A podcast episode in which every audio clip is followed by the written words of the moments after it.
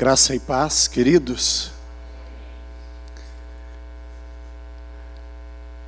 É tão difícil viver na escuridão, não é mesmo?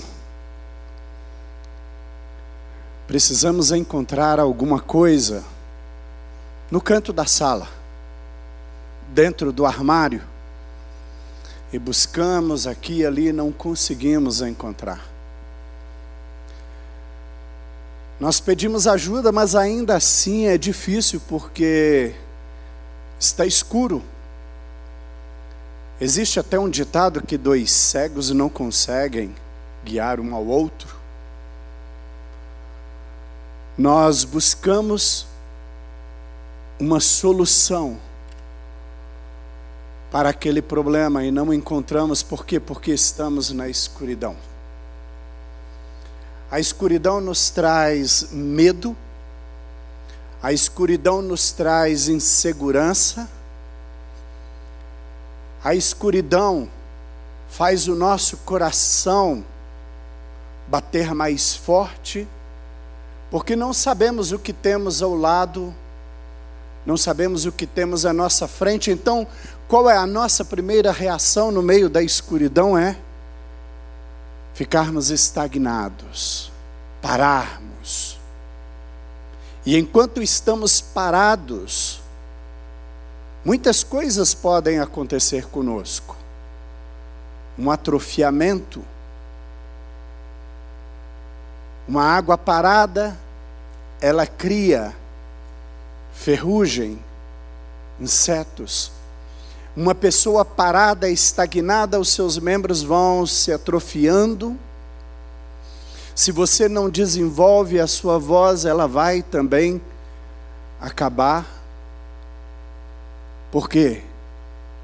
Porque você não está em movimento. E a escuridão nos traz isto. Eu ando e tropeço, porque eu não tenho segurança.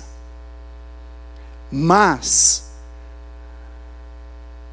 o Senhor nos deu uma resposta para isto. No Salmo 119, versículo 5, diz: Lâmpada para os meus pés é a tua palavra, e luz para o meu caminho. Opa, agora melhorou um pouco. Agora eu já tenho uma luz que possa me guiar, e eu posso, ainda que devagar, dar alguns passos, porque eu tenho a certeza de que o caminho está iluminado. Eu posso tomar algumas decisões agora, porque eu sei que eu tenho luz à minha frente. E é por isso que a palavra de Deus, quando o salmista ele expressa, ele diz: lâmpada para os meus pés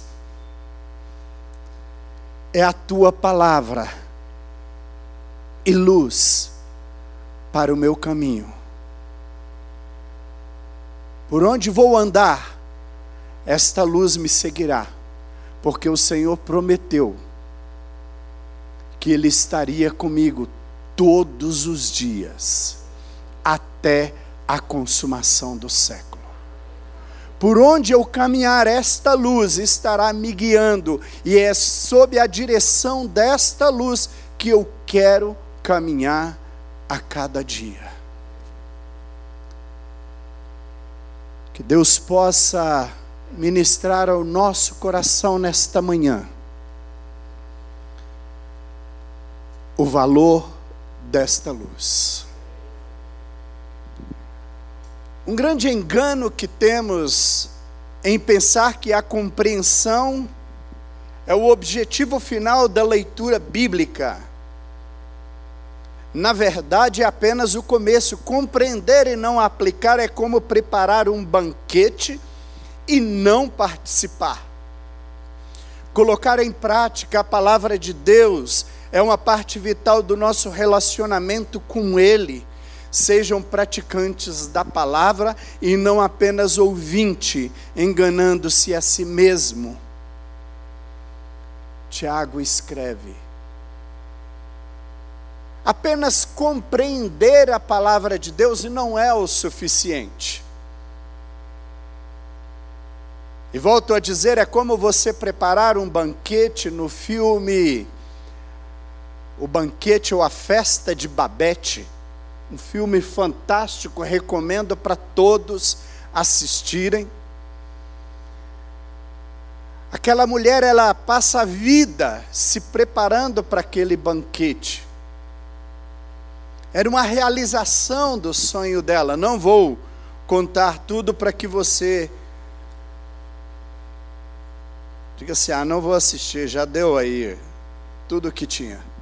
Mas é muito interessante. E assim é aquelas pessoas que buscam conhecer a palavra de Deus ou a Bíblia apenas para compreendê-la, adquirir conhecimentos e simplesmente discutir com alguém. Eu atendo vocacionados especificamente. E às vezes eu recebo algumas pessoas que chegam e dizem assim, pastor, normalmente eu começo o atendimento do vocacionado dando boas-vindas e dizendo a ele ou a ela, é, olha, eu quero ouvir a sua história de conversão, eu quero saber como você chegou na IBP e quero ouvir sobre o teu chamado. Depois que a pessoa conta tudo, eu então faço a pergunta: qual é o teu sonho no ministério? Onde você quer chegar? E eu já escutei dentro do, da sala, dentro do gabinete, na praça, onde vou, para ouvi-los. Olha, eu quero conhecer a Bíblia para poder discutir com as pessoas. Há pouco tempo eu atendi uma pessoa e esta pessoa disse: Eu quero fazer uma faculdade teológica, eu quero fazer um mestrado, doutorado, PhD, porque eu quero confrontar pastores e vocês, e eu quero provar para vocês que eu sou melhor pregador que vocês.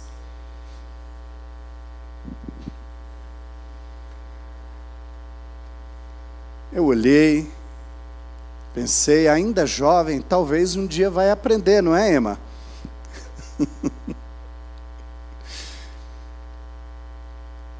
Queridos, o objetivo da palavra de Deus, da Bíblia Sagrada, quando Deus permitiu que homens fossem inspirados para que ela fosse escrita, tem como objetivo a aplicação você prepara o banquete, mas você precisa assentar à mesa e saborear esse banquete junto com os seus amigos, e assim esse banquete terá um valor muito maior. 2 Timóteo, capítulo 3, se você pode abrir a sua Bíblia ou o seu aplicativo, capítulo 3,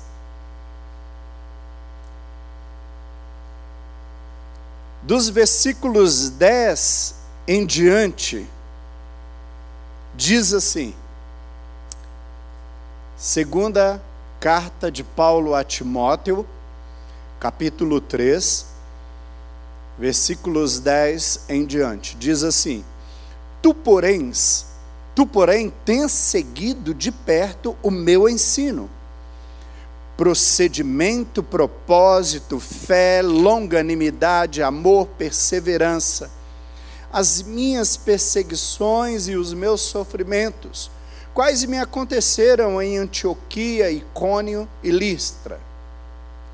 Que variadas perseguições tenho suportado, de todas, entretanto, Deus me livrou.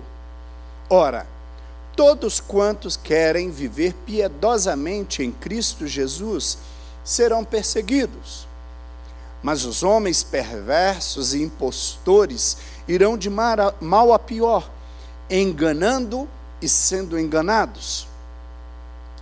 Tu, Timóteo, olha aqui para mim, Timóteo, tu, porém, permanece naquilo que aprendeste e de que foste inteirado, sabendo de quem o aprendeste e que desde a infância sabes as sagradas letras que podem tornar-te sábio para a salvação pela fé em Cristo Jesus.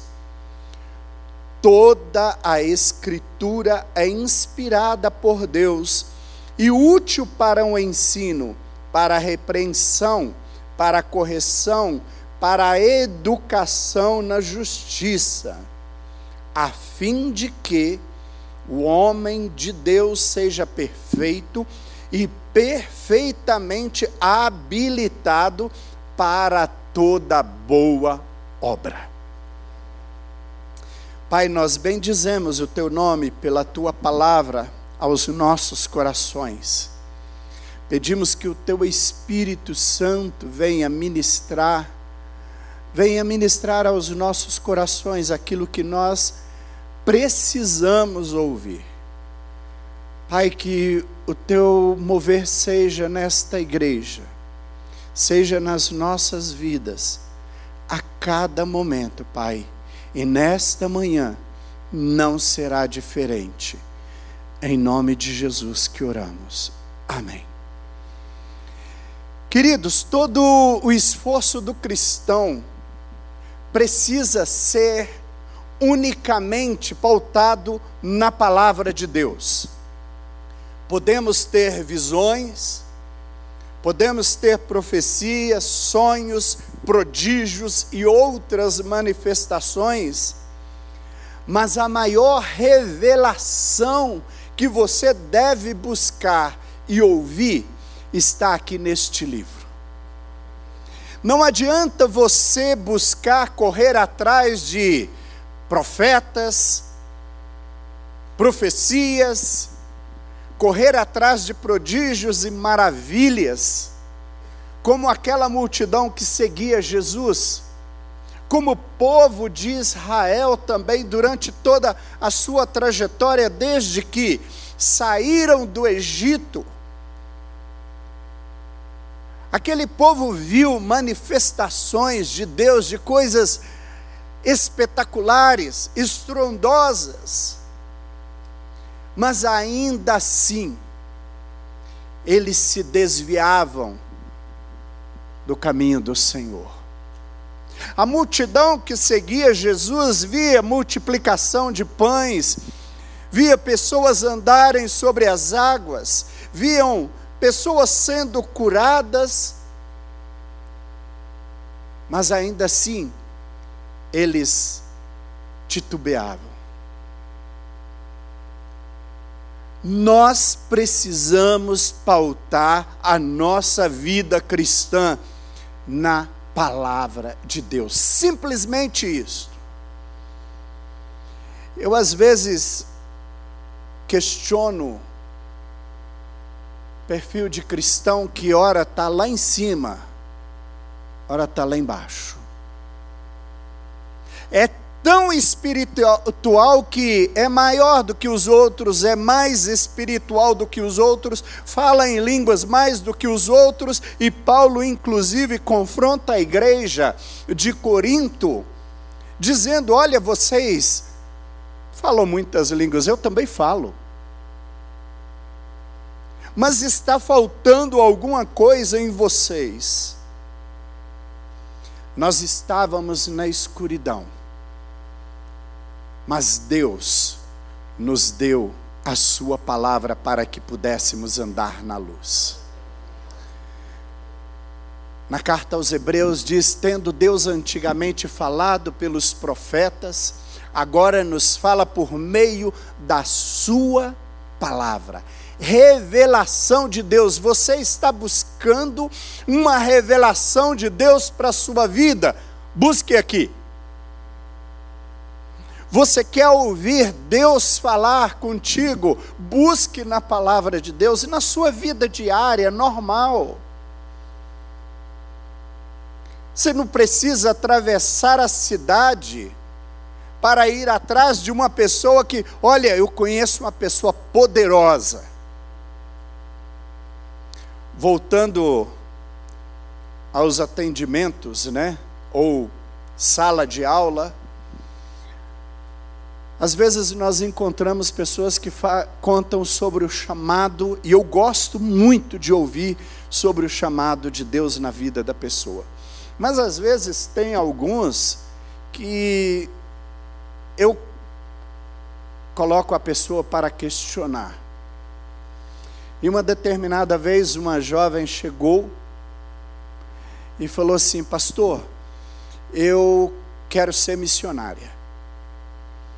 Ah, que bom, maravilhoso isso. Olha, porque eu já tive algumas visões e algumas profecias para mim. Falei, tá, então, conta algumas delas. E ela disse: Olha, eu tive um sonho que tinha o globo terrestre e eu peguei a minha mala e viajava em volta do globo.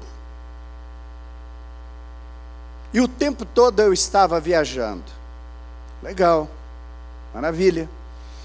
A outra foi que, inclusive, uma profeta confirmou para mim: havia bandeiras de todos os países do mundo. E eu então passava a mão assim, todas as bandeiras, e Deus falou que eu vou viajar o mundo inteiro. Falei, maravilhoso. Qual conselho o senhor me dá, pastor? Ah, eu te dou um excelente conselho. Procura a melhor universidade da cidade, nessa ocasião em Belo Horizonte, e faça um curso de turismo.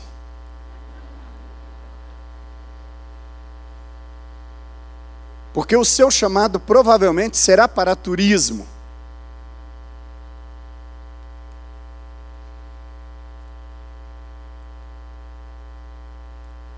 Às vezes nós confundimos as coisas com os nossos sonhos e com palavras que recebemos.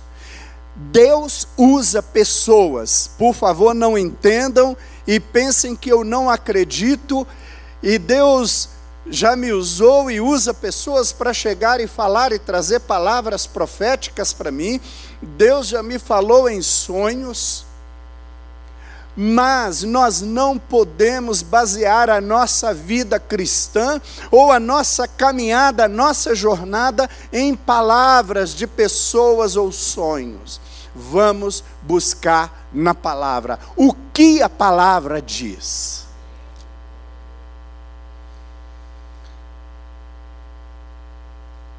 Deus, Ele sempre amou a humanidade. E agora ele traz uma inspiração para homens, para mulheres, para que pudessem divulgar esta palavra. 2 Pedro capítulo 2, versículos, capítulo 1.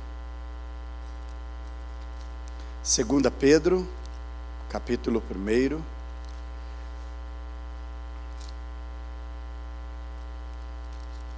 versículos 20 a 22. Se você já encontrou aí, maravilha.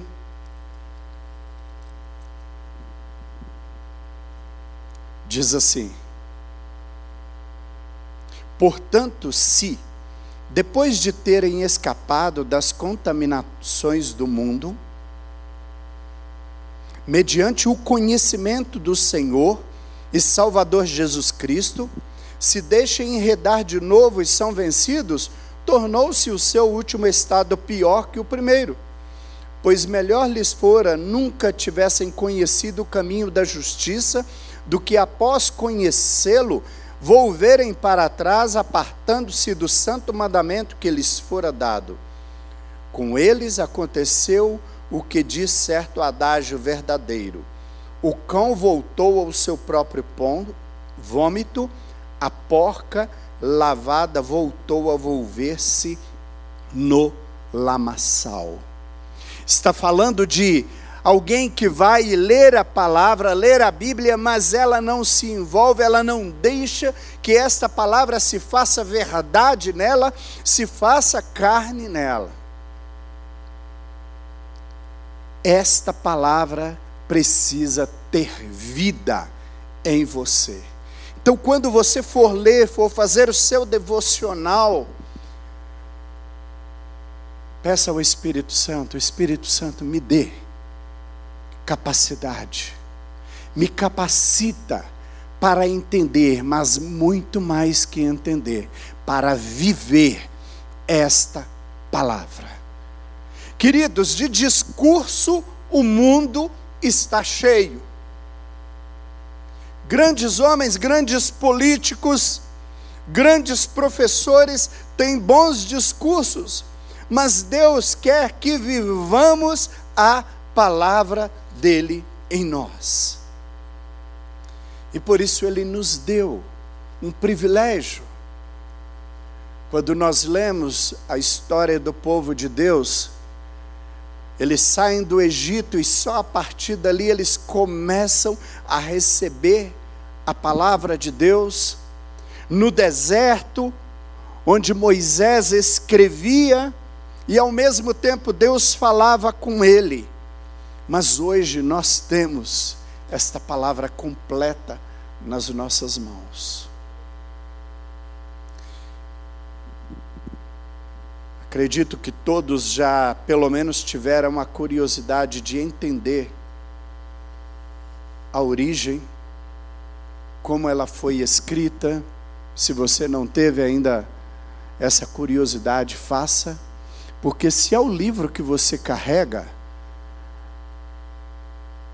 na sua mão ou no seu celular, é necessário que você conheça. Se é o livro que fala do seu Criador, do seu Senhor, é necessário que você conheça. A Bíblia ela foi como ela está hoje, ela foi escrita entre 1500 a 1400 antes de Cristo. E os 39 livros do Antigo Testamento, especificamente, obviamente temos outros tantos outros escritos falando do povo de Deus, falando de reis, falando de milagres, mas só muitos anos depois, então, numa reunião onde se reuniram 72 escribas sábios e foram escolhidos é, seis pessoas de cada tribo de Israel, e ali ele, eles se reuniram para transcrever tudo aquilo que havia sido encontrado ao longo dos anos. Conta-se dos achados do Mar Morto da comunidade de Qumran, quando um pastor estava por ali, de repente ele é, foi procurar uma ovelha que havia dispersado, e quando ele joga uma pedra dentro de uma caverna, ali ele encontra alguns fragmentos a partir dali começa-se a colecionar partes do texto sagrado. E então, naquela reunião de 72 homens, eles começam a transcrever isso, o que chega e é denominado como a Septuaginta. E dali saíram os textos sagrados que se transformou nesta Bíblia. Eles utilizaram alguns parâmetros para que pudesse se tornar a Bíblia, precisava primeiro ter confiabilidade dos fatos. Então, todos eles tinham que concordar entre eles.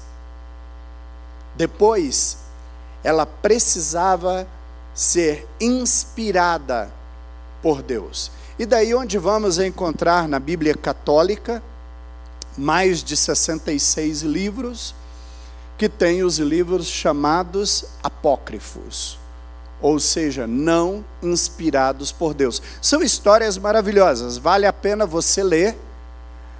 Por exemplo, a história dos Macabeus é uma história muito linda. Mas a partir deste encontro destes homens foi instituído que não entraria no nos chamados textos canônicos.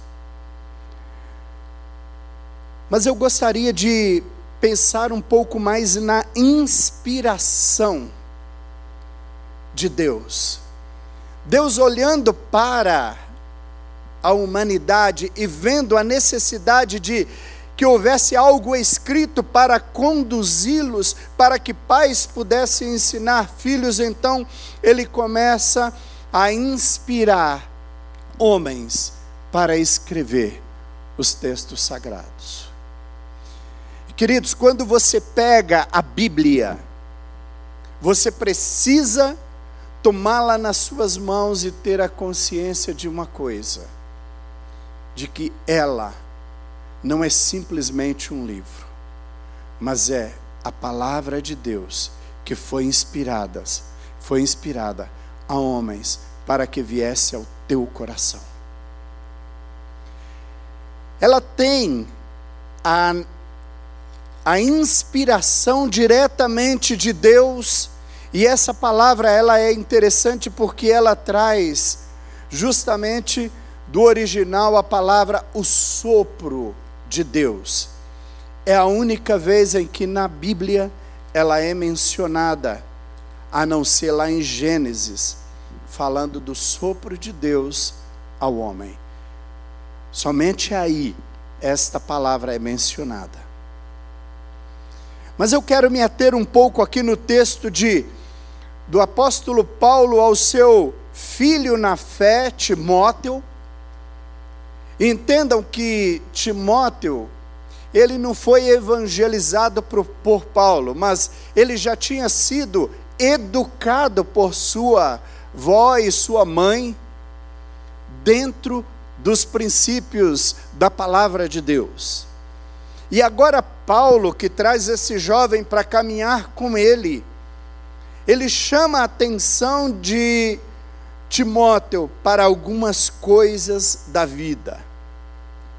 Depois de ele falar, olha, você precisa ter consciência de que esta são sagradas letras. Você pode pegar a Bíblia e lê-la e até estudá-la simplesmente com o objetivo de adquirir conhecimentos. Talvez para dar uma aula, para discutir com alguém. Mas nada se compara quando você lê a palavra, buscando e entendendo a inspiração de Deus. É como você sentir o sopro do Espírito Santo na sua alma. Eu tenho um cantinho da minha sala que sempre estou ali, gosto de me levantar, faço uma chaleira de chá e vou para lá. E ali eu assento e falo: Senhor, fala ao meu coração.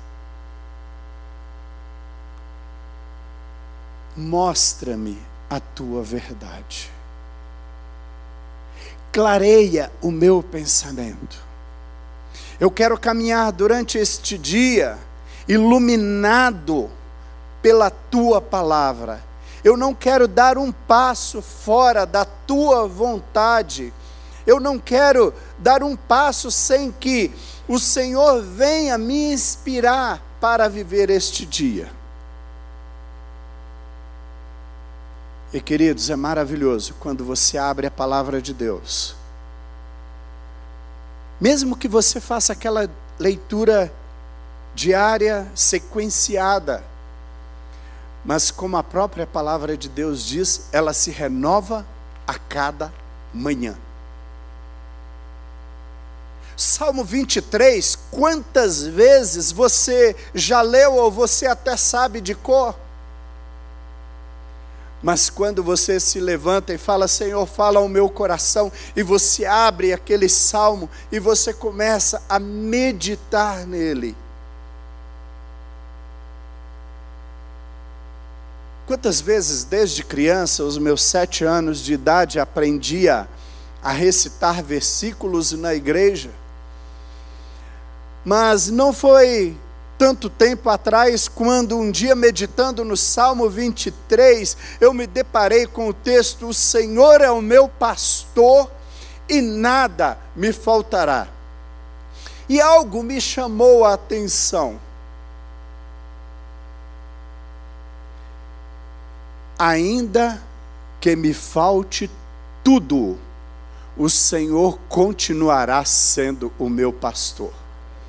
Sabe por que isso veio ao meu coração? Porque naquele momento em que eu estava meditando no salmo,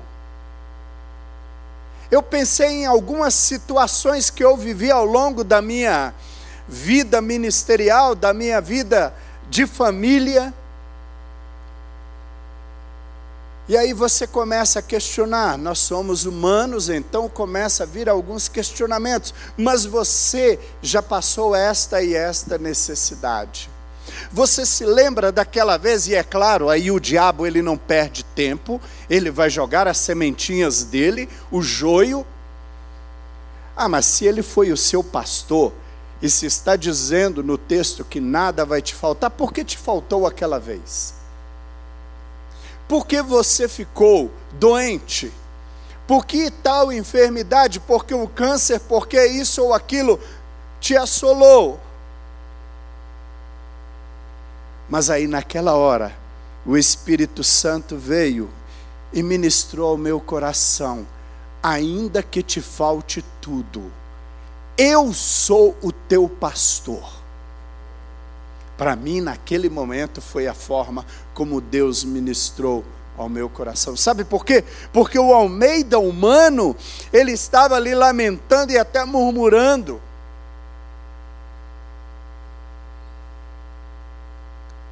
Mas Deus, no seu zelo, no seu cuidado de pai,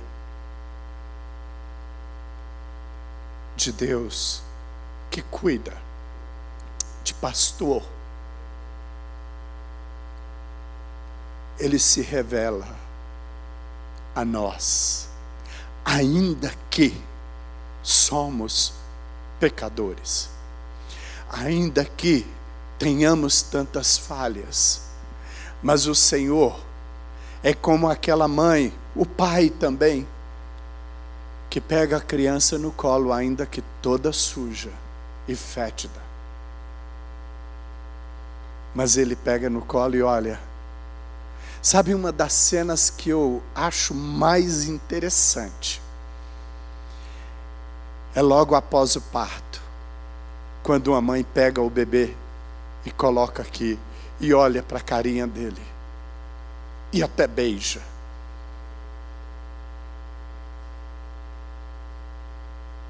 Suja,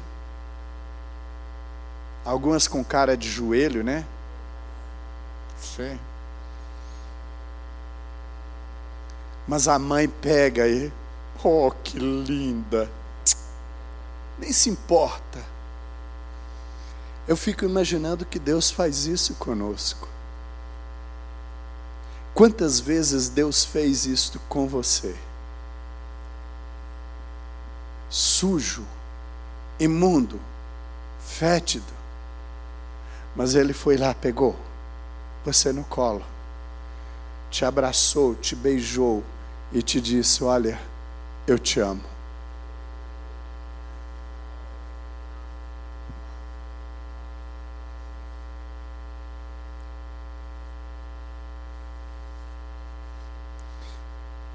A Bíblia, inspirada por Deus,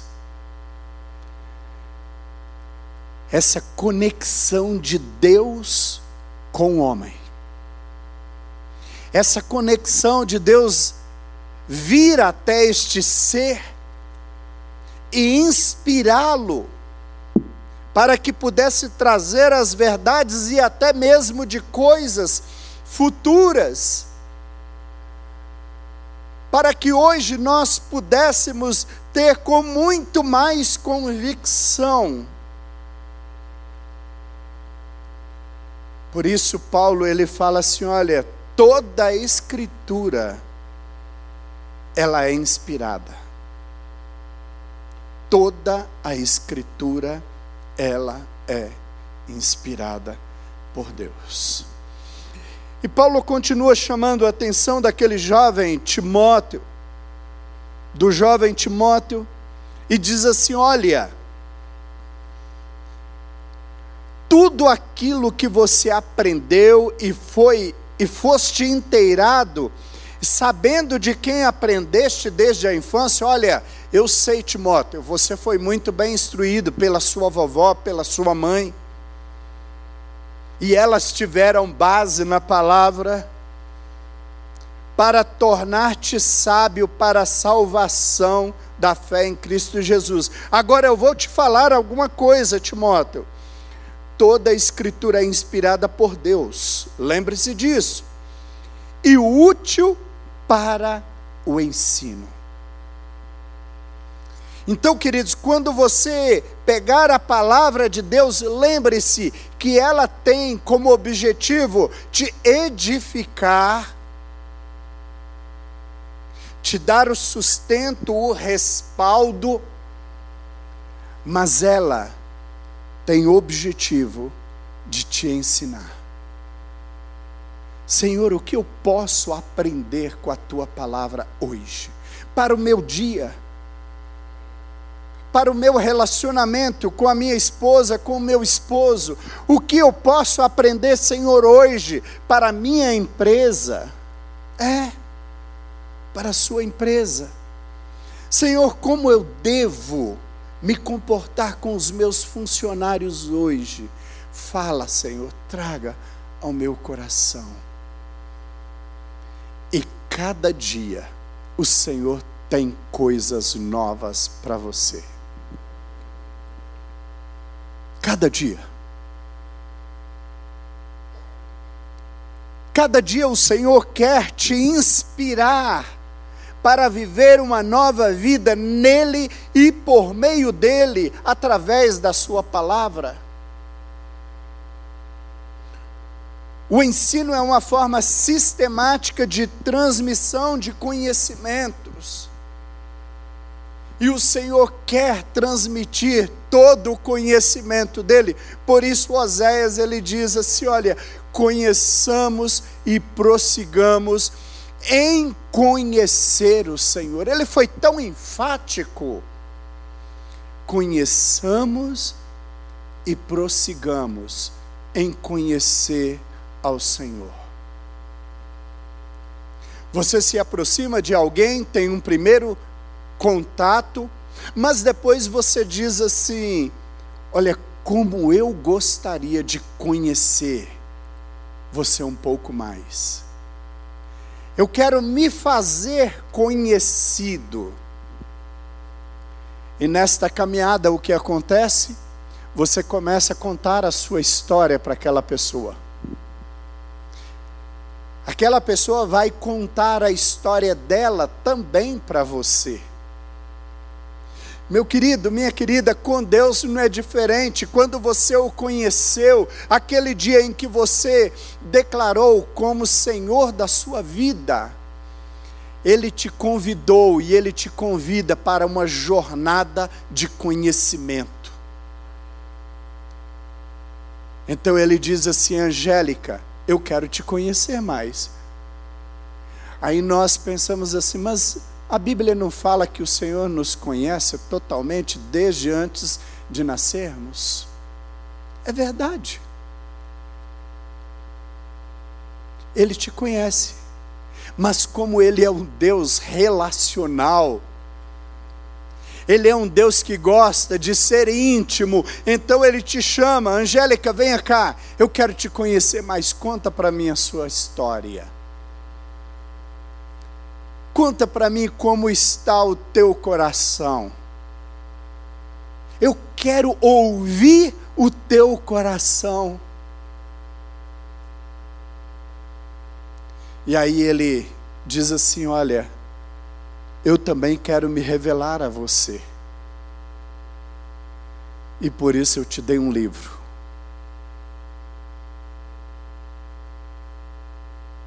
É só você ler. É só você estudá-lo. É só você buscar na palavra que você vai conhecer o Senhor. E deixa eu te dizer, quando diz no Salmo 37, versículo 4, Agrada-te do Senhor e Ele satisfará aquilo que deseja o teu coração. A maioria de nós falamos este versículo somente dando ênfase à segunda parte, não é verdade? Nós falamos assim: agrada-te do Senhor e Ele satisfará aquilo que deseja o teu coração. Nós buscamos Deus satisfazer o nosso coração, mas não buscamos agradá-lo. Agora, como podemos agradá-lo se não o conhecemos? Para conhecer o Senhor, precisa conhecer a Sua palavra. Relacionamento e intimidade é uma via de mão dupla eu me revelo a você e você se revela a mim. Existem alguns relacionamentos que é só de uma mão, né? Marido. A mulher fala, fala, fala, conversa, conversa, conversa, conta, conta, conta, e o marido puff, trava. Fala porque o homem tem mais essa tendência. Não gosto de falar muito, não. Se você não se revelar, você não será conhecido, a não ser que tenha um dom de adivinhação, né? Por isto, o namoro é muito importante. Namorar, conversar, papear, ouvir. Ouvir a história do outro e este é o relacionamento que Deus quer ter com você. Deus não quer você simplesmente chegando e falando para Ele, fala, fala, fala, e vira as costas, e aí Ele fica olhando para você, puxa, eu queria tanto me revelar a você agora. Então, a palavra de Deus, ela é útil para nos ensinar.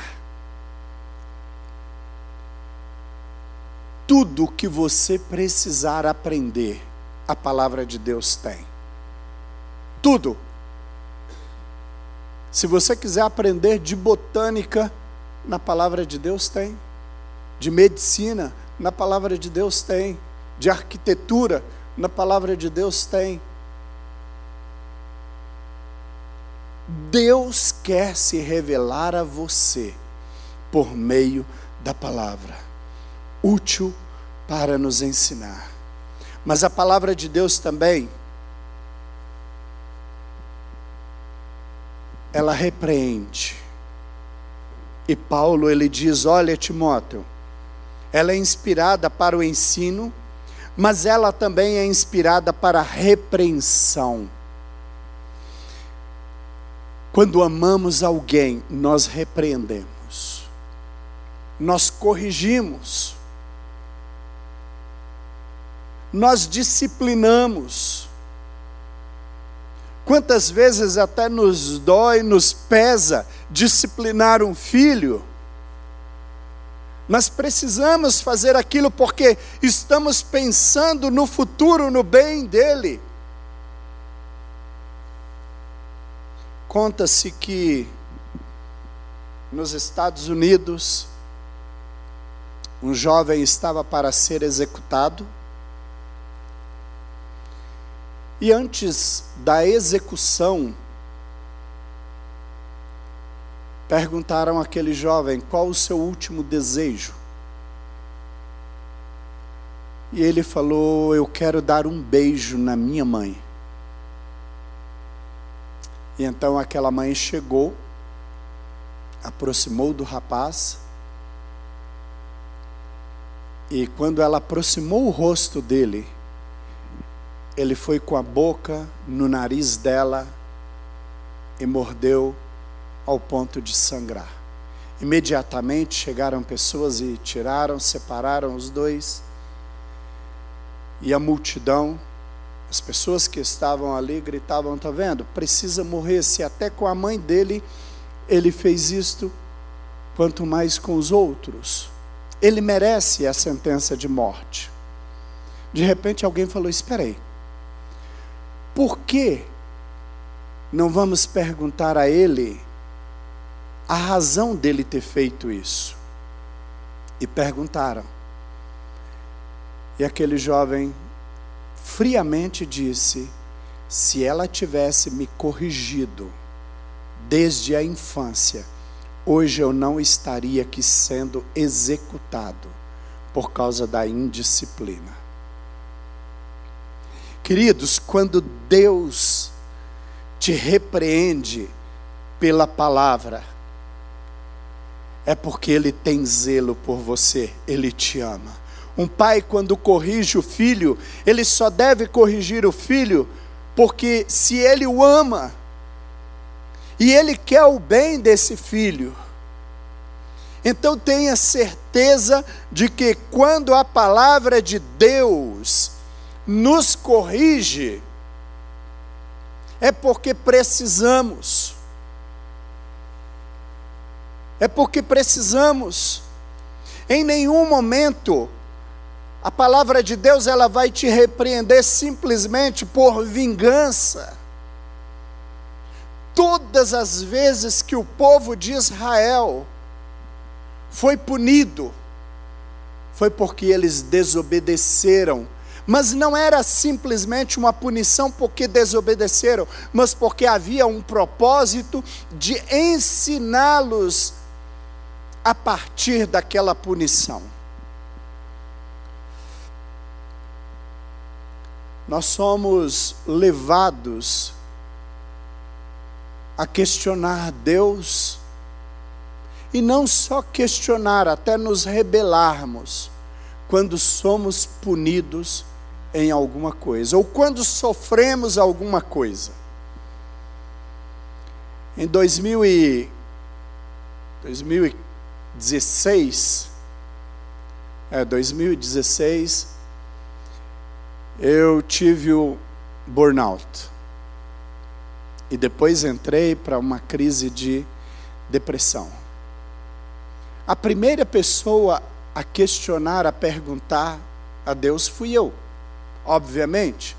Por que aquilo? E é claro que eu tive respostas. Porque Deus não nos deixa sem respostas. Lembre-se disso. Deus nunca nos deixa sem respostas. Pode ser que a resposta que Ele nos dá não é a que queremos ouvir. E eu tive respostas, ok. Você foi indisciplinado. Você não cuidou da sua saúde física e mental. Você abraçou coisas demais que você não deveria e que você não podia. Você não viu o seu limite. Eu costumo dizer, e preguei isso lá em Santo Amaro, me lembro que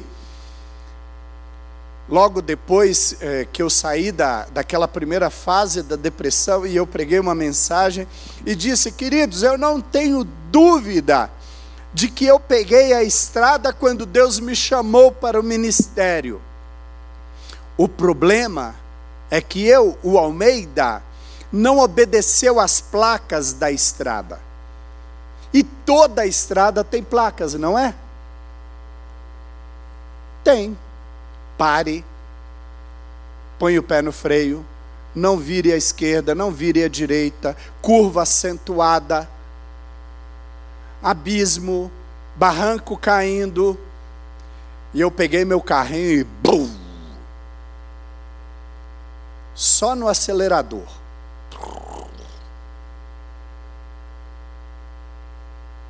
O que, que aconteceu? Acidente. A palavra de Deus, ela diz: seja prudente, não ande ansioso, seja longânimo, seja paciente, seja sábio, ouça conselhos, e aí o marido não ouve o conselho da esposa. Né, Léo? Não é que você, você ouve, eu tenho certeza. Pois é. Mas aí, a esposa fala assim, marido, que a minha fala assim, marido.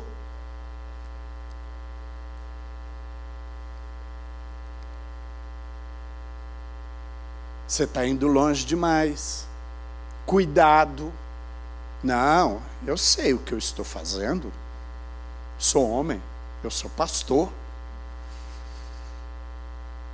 E no que deu? Queridos, eu conto admitindo isto para que você não caia no mesmo erro que eu. Senti vergonha muito tempo, durante algum tempo, por causa disso. Porque aquela imagem que a gente tem de um pastor e, e o pastor próprio, ele tem a imagem de que ele tem que ser perfeito. E como agora eu vou desmistificar isto? Eu fui repreendido várias vezes pela palavra de Deus no meu devocional, mas eu não dei ouvido, porque não, eu quero fazer a obra de Deus e eu queria fazer a todo custo, sem administrar. Até que um dia meu corpo e minha mente, minhas emoções não resistiu. Mas ainda bem que Deus teve misericórdia e me deu mais uma chance. E mais outra chance, e mais outra chance. A palavra de Deus, ela nos é dada, nos foi dada para repreensão. Mas esta repreensão aqui, ela é repleta de amor e de carinho e de compaixão. A palavra de Deus ainda continua dizendo, Paulo falando para Timóteo assim: olha, ela é para corrigir, é correção.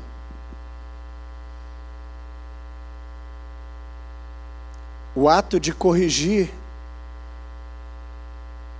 é mostrar aquilo que é correto. Eu vou tirar você desta posição e vou colocar aqui, porque aqui é o correto ele vai reparar, ele vai lixar, ele vai dar uma limada, ele vai passar o esmeril, para que você chegue à estatura de varão perfeito, para que você chegue ao ponto que ele quer, de vaso de honra.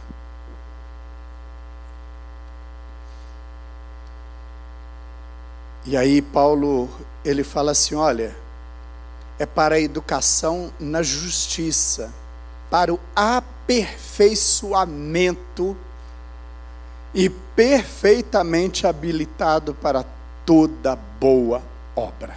Que coisa linda! Agora, aquela escultura de Deus que estava precisando ser lixada, precisando ser remodelada agora, ela já estava pronta, aperfeiçoada, ela estava pronta para ser usada.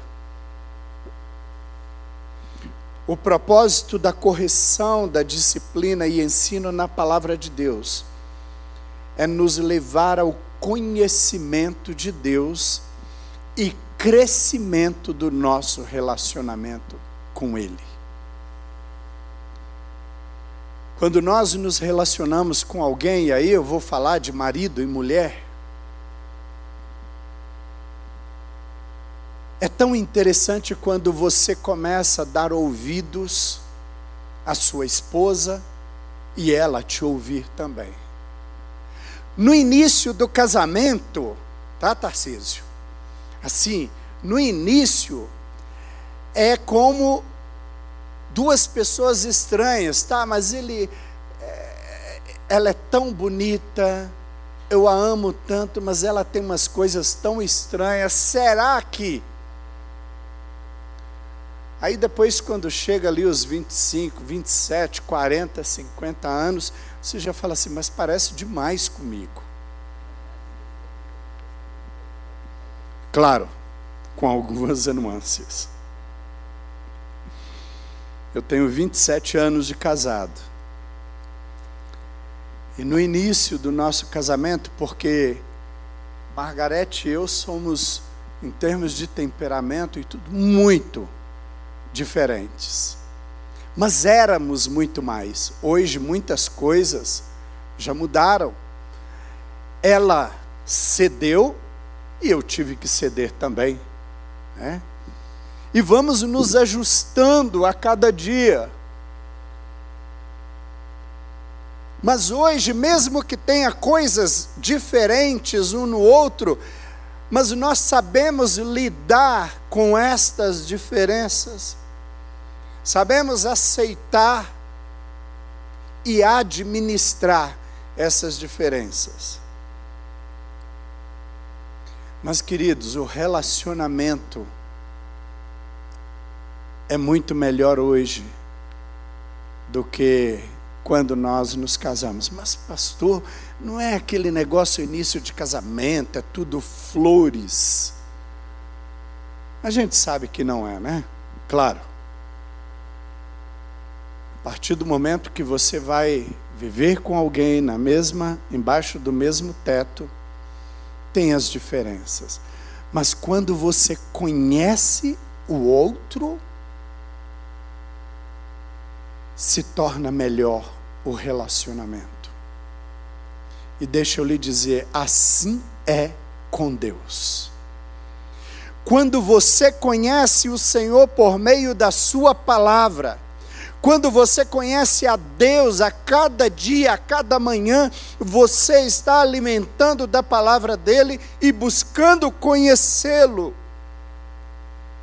Você vai se relacionar muito melhor com ele. E aí eu volto no Salmo 37, versículo 4, quando diz assim: a ênfase do versículo está na primeira parte agrada-te do Senhor. Agrada-te do Senhor. Quando você conhece a Deus, você vai agradá-lo. Quando você conhece o seu cônjuge, você sabe como agradá-la. Você sabe se ela gosta de ganhar mais joias do que sapato, ou se ela gosta de ganhar mais panela. Opa, panela ninguém. Mas tem marido que dá, tá? Ah, você é que ganha panela. Eu também, lá em casa sou eu. Panela, avental, essas coisas. Você conhece o gosto da pessoa. Você sabe até qual é o tipo de flor, qual é o tipo de perfume que ela gosta.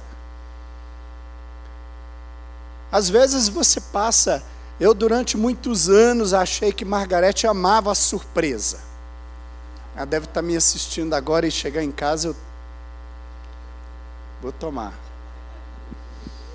Hoje eu não almoço, então se alguém quiser me deixar uma marmitinha, né? Queridos, durante. Porque eu amo, eu gosto de fazer e gosto de receber surpresas. Menos carro de mensagens, tá? Aquelas homenagens que aquilo para mim é. Não posso falar que eu estou na. Mas, durante anos eu fiz surpresas para ela. E ela, por ser educada, né? Ria, recebia, fazia, obrigado, gostou, gostei, tal, tal.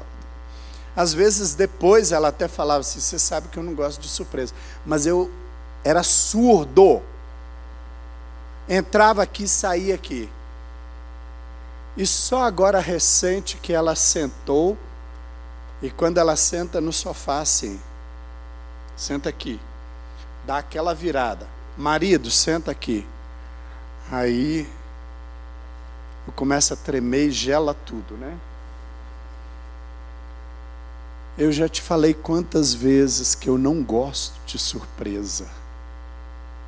Aí meu mundo desabou, né? Porque eu estava preparando uma surpresa gigantesca para ela, né? Faltou conhecer aquela área. Eu conheci um pouquinho mas eu não dei ouvido. E eu estou contando esse exemplo de 25 anos, que nos 25 anos eu fiz surpresas, e ela falava e eu não dava ouvido, assim nós fazemos com a palavra de Deus. Quantas coisas Deus nos fala e vai nos falando, e nós vamos repetindo o mesmo erro. Quantas vezes Deus falou comigo: tira o pé do acelerador, você não é dono do mundo, você não vai conquistar o mundo sozinho. E eu com o pé no acelerador, até que um dia Deus permitiu que tudo acontecesse. Queridos, a palavra de Deus ela está aqui para nos instruir, para nos levar ao aperfeiçoamento. Ela é lâmpada para os nossos pés, para que saibamos onde estamos pisando. Que tipo de caminho estamos tomando? E aí sim, se eu agrado ao Senhor, eu vou saber qual é o desejo do coração dele. E aí está, para mim, a essência desse versículo. Agrada-te do Senhor e ele satisfará aquilo que deseja o teu coração. Sabe qual a ilustração que eu tenho disso? Aquele filho que chega para o pai, para a mãe, e fala assim: pai, mãe, o que vocês têm sonho para o meu futuro? O que vocês gostariam que eu estudasse? Aí o pai e a mãe falam: Olha, eu gostaria que você fosse médico, fosse engenheiro, fosse arquiteto, fosse jogador de vôlei, jogador de futebol. Eu queria que você fosse pianista. Legal. Esse menino tem duas escolhas a fazer. Uma, ele vai satisfazer os desejos do coração dos pais, ou ele vai para o outro lado do extremo e vai, ah não, eu vou ser bailarino, ou eu vou ser, não tenho nada contra o ser bailarino, por favor,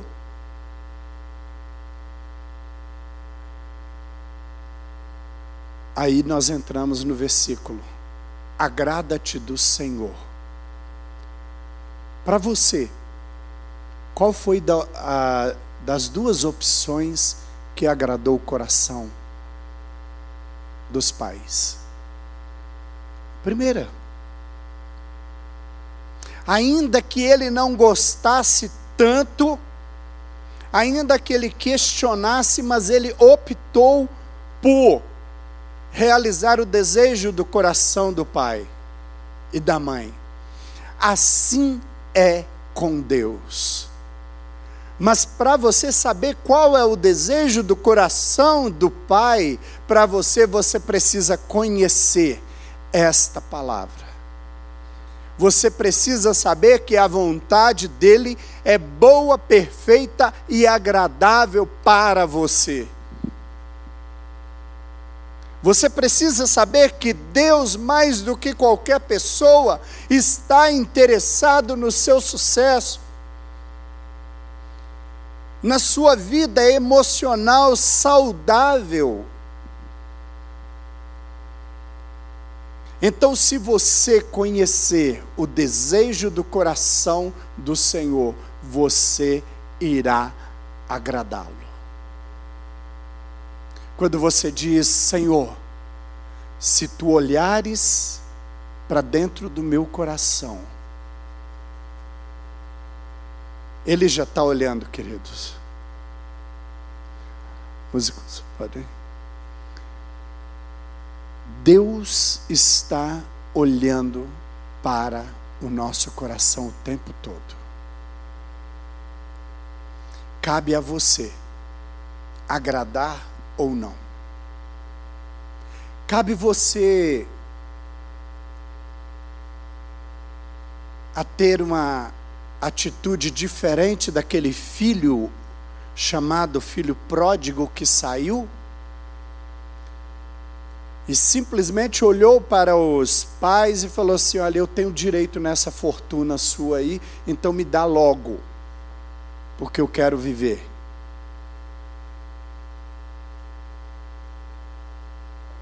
Às vezes nós buscamos e queremos somente as fortunas, as coisas, os bens, para vivermos da maneira que quisermos. Mas nesta manhã eu quero convidar você que está aqui, você que está nos assistindo, para fazer esta oração, Senhor. Eu quero agradar o teu coração. Eu quero conhecer o Senhor mais. Eu quero fazer a tua vontade e não a minha. Me ajuda, Senhor.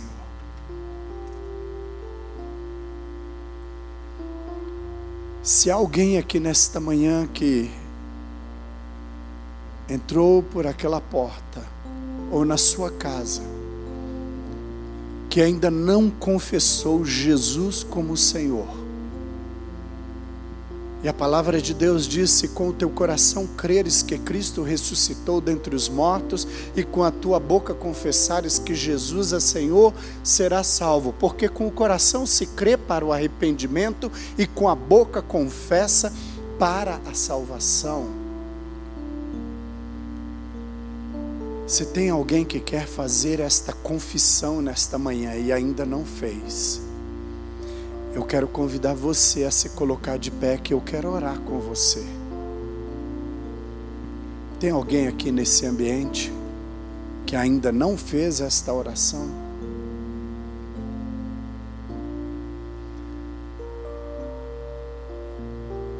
Mas você que está na sua casa, se ainda não fez esta oração,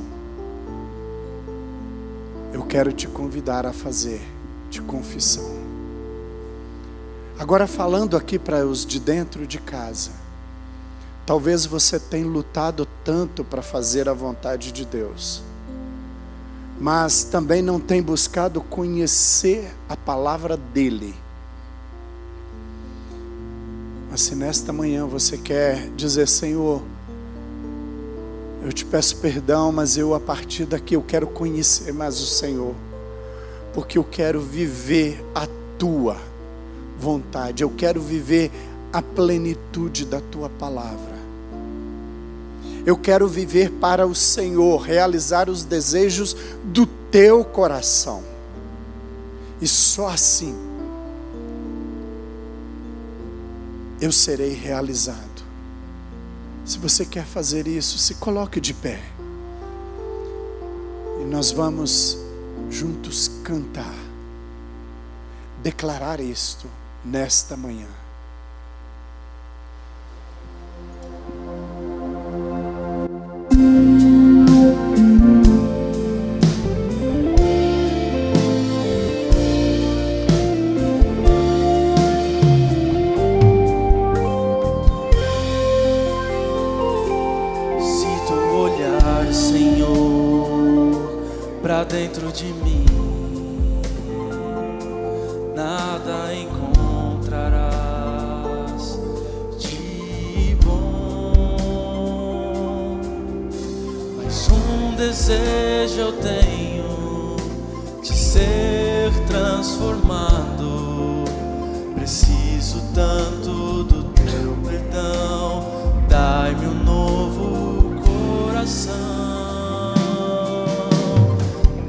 meu coração.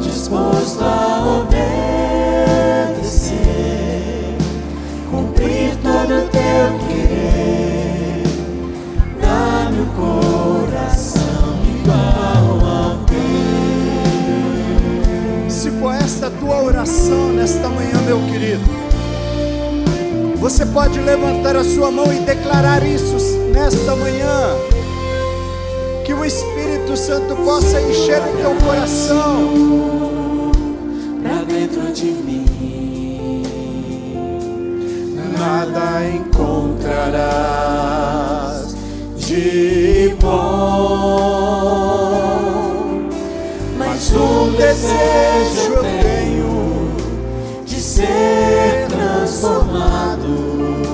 Preciso tanto do teu perdão.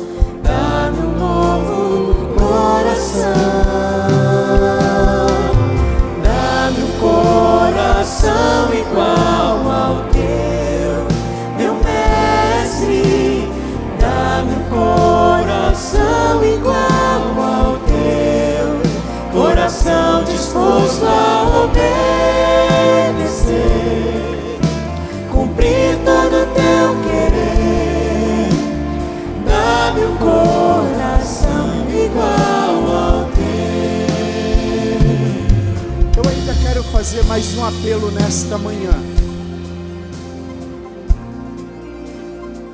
Alguém que quer responder à voz do Espírito Santo para um chamado, não simplesmente para servi-lo de qualquer maneira, mas para servir na obra dele. Eu não posso sair daqui nesta manhã sem antes orar por você. Eu quero te convidar a vir aqui à frente. E nós vamos orar por você.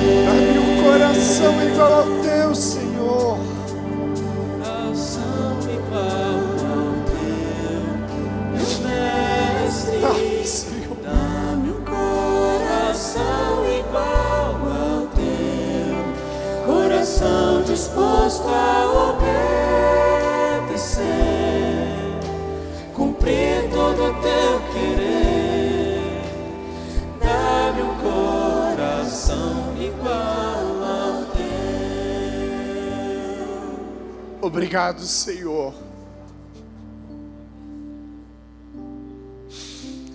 Nós temos a certeza, Senhor, que tudo que o Senhor faz é bom. Eu quero colocar nesta manhã, ó Deus, diante do Senhor, cada pessoa que está aqui. Cada resposta ao chamado do Senhor cada retorno àquilo que o Senhor tem proposto para os teus filhos. E em nome de Jesus nós abençoamos cada um de vocês. Para que a graça do Senhor seja plena sobre a vida de vocês. E possam fazer como Isaías, diante daquele clamor: A quem enviarei e quem há de ir por nós? E ele disse: Eis-me aqui, envia-me a mim.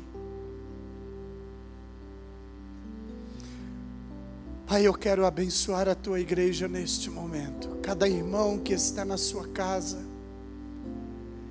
cada pessoa aqui presente, cada família, cada músico, que o Senhor venha abençoá-los com toda sorte de bênção nas regiões celestiais. Deus te abençoe. Deus te abençoe. O Senhor faça resplandecer a sua luz e o seu rosto sobre ti, e que o Senhor tenha misericórdia de ti e te dê a paz. Amém. Amém.